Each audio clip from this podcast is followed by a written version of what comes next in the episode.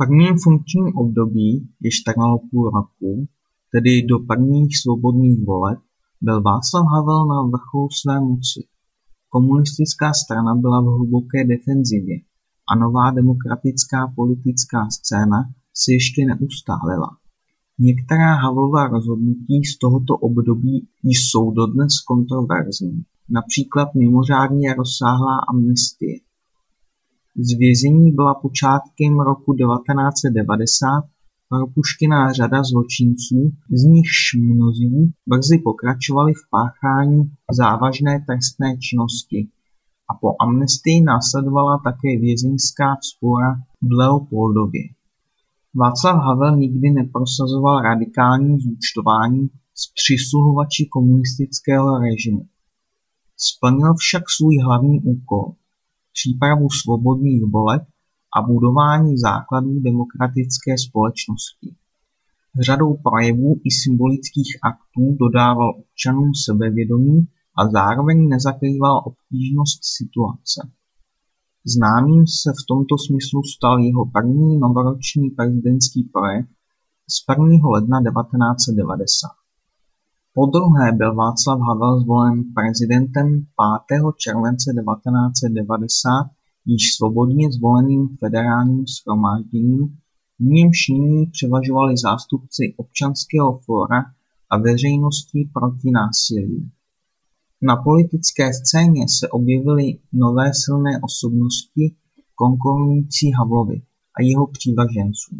Především Václav Klaus v Česku a Vladimír Mečiar na Slovensku přispěli k formování nového stranického systému a dokázali získat masovou podporu. Takzvaná pomlčková válka o pojmenování společného státu ukázala rychle rostoucí napětí mezi oběma republikami federace. To bylo ještě umocňováno jak odlišnou politickou orientací slovenské a české reprezentace, tak i nepevným ústavním rámcem federace, který po odstranění komunistického diktátu vůči parlamentům již nedokázal správně fungovat. Václav Havel se postavil jednoznačně na stranu zachování společného státu. Volební období počínající rokem 1990 bylo koncipováno jako zkrácené.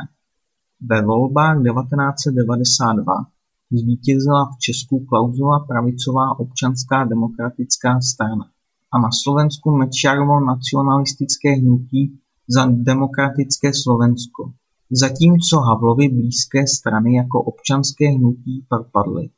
Rozpadu společného státu nezabránilo ani hlasování federálního shromáždění o Československu jako unii. Jehož výsledek byl oběma stranami ignorován. Václav Havel odstoupil z prezidentského úřadu tři měsíce před vypršením mandátu 20. července 1992.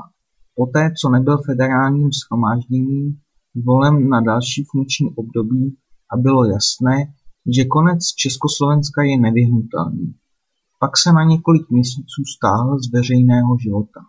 Přes tento zásadní vnitropolitický neúspěch se Havlovi jako prezidentu podařilo Československo úspěšně vrátit do mezinárodní politiky a přispět k jeho západní orientaci. Nadstandardní vztahy se Západem ukazují státní návštěvy z té doby. Již roku 1990 Československo navštívili papež Jan Pavel II. i prezident USA George Bush.